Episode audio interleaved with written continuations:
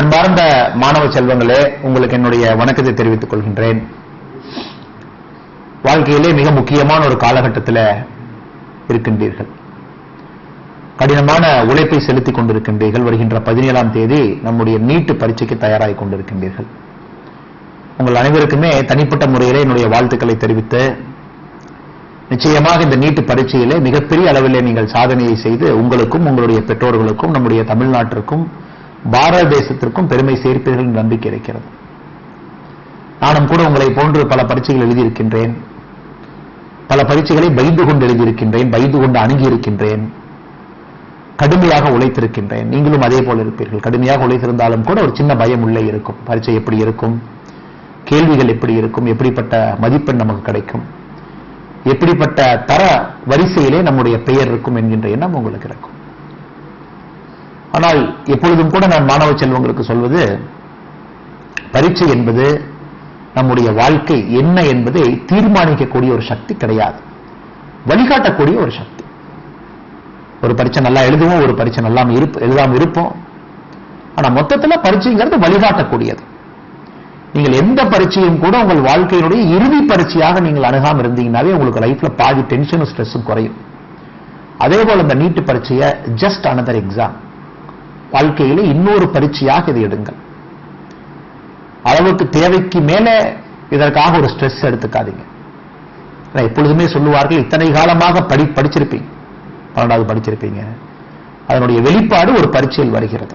அதனால் ரிலாக்ஸ்டா காமா கம்போஸ்டாக உங்களால் என்ன முடியுமோ அதை எழுதி பாருங்க. நீங்கள் எதிர்பார்த்ததை விட நிச்சயமாக எப்பொழுதுமே மதிப்பெண்கள் அதிகமாகத்தான் இருக்கும். எனக்கு ஒரு எண்பது வரும் நினைச்சீங்கன்னா எண்பத்தி ரெண்டு வரும். தொண்ணூறு வேணும்னு நினைச்சீங்கன்னா தொண்ணூத்தி நாலு போகும். ஆனா காமா கம்போஸ்டா எழுதணும் டென்ஷன்ல ஸ்ட்ரெஸ் எழுதும் பொழுது நம்முடைய பெர்ஃபார்மன்ஸே முழுவதுமாக வெளியே வராது. ஆப்டிமைஸ்ட் பெர்ஃபார்மன்ஸ் என்று சொல்லுவார்கள். அது ஸ்ட்ரெஸ் டென்ஷன்லயே நாம் எடுக்க வேண்டிய மதிப்பெண்களை விட குறைவாக எடுத்து விடுவோம் அதனால் ஃபர்ஸ்ட் வந்து ஜஸ்ட் அனதர் எக்ஸாம் இன்னொரு பரீட்சையாக ரிலாக்ஸ்டாக காமாக கம்போஸ்டாக இந்த பரீட்சையை நீங்கள் அணுக வேண்டும் என்று ஒரு அன்பான ஒரு அறிவுரையாக உங்களுக்கு அது சொல்லுகின்றேன். இரண்டாவது இத்தனை காலமாக நீட்டிலே சாதனை செய்திருப்பதை பார்க்கின்றோம். தமிழ்நாட்டை பொறுத்த வரைக்கும் நீட்டில் ஒன் பெஸ்ட் பெர்ஃபார்மிங் ஸ்டேட் இந்த வருஷம் உங்களோடு ஜூலை பதினேழாம் தேதி ஒரு லட்சத்தி நாற்பத்தி ரெண்டாயிரம் பேர் தமிழ்நாட்டிலிருந்து நீட்டு பரிசு எழுதுறாங்க. போன வருடத்தை விட முப்பதாயிரம் பேர் அதிகம். ஏன் அதிகம்?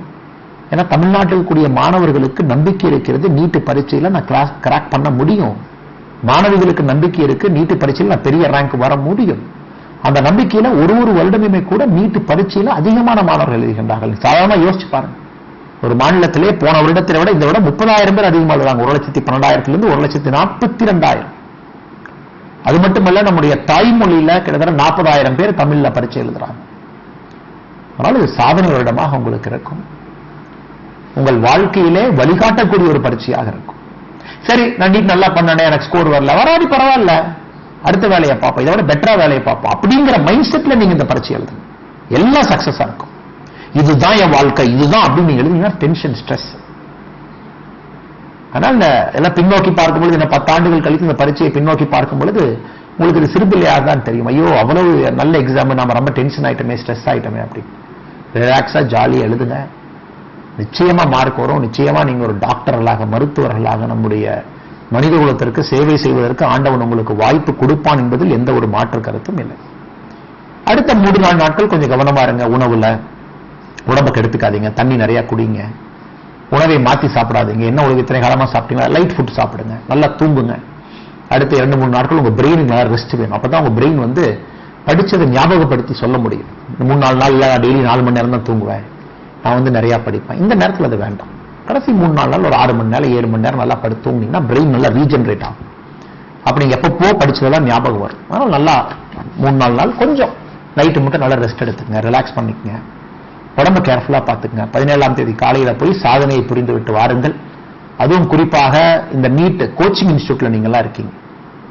ஸோ உங்களுக்கு என்னுடைய மனமார்ந்த வாழ்த்துக்களை இந்த நேரத்தில் தெரிவிச்சுக்கிறேன். நிறைய மனிதர்கள் உங்களுக்காக கோச்சிங் இன்ஸ்டியூட் ஆரம்பித்து இலவசமாக அதில் படிக்க வைத்து அதன் மூலமாக நீங்கள் வெற்றியாளராக வர வேண்டும் என்று தீர்மானம் செய்திருக்கின்றார்கள். அவருக்கும் இந்த நேரத்தில் வாழ்த்தி வணங்கி போற்றி நீங்கள் அனைவரும் சாதனையாளர்களாக சிங்க பெண்களாக சிங்க சகோதரர்களாக நீங்கள் வர வேண்டும் என்று எல்லாம் வல்ல இறைவனை வேண்டி விரும்பி கேட்டுக்கொள்கின்றேன். ஆல் தி வெரி பெஸ்ட் ஜெயிச்சுட்டு வாங்க தைரியமா இருங்க. நன்றி வணக்கம்.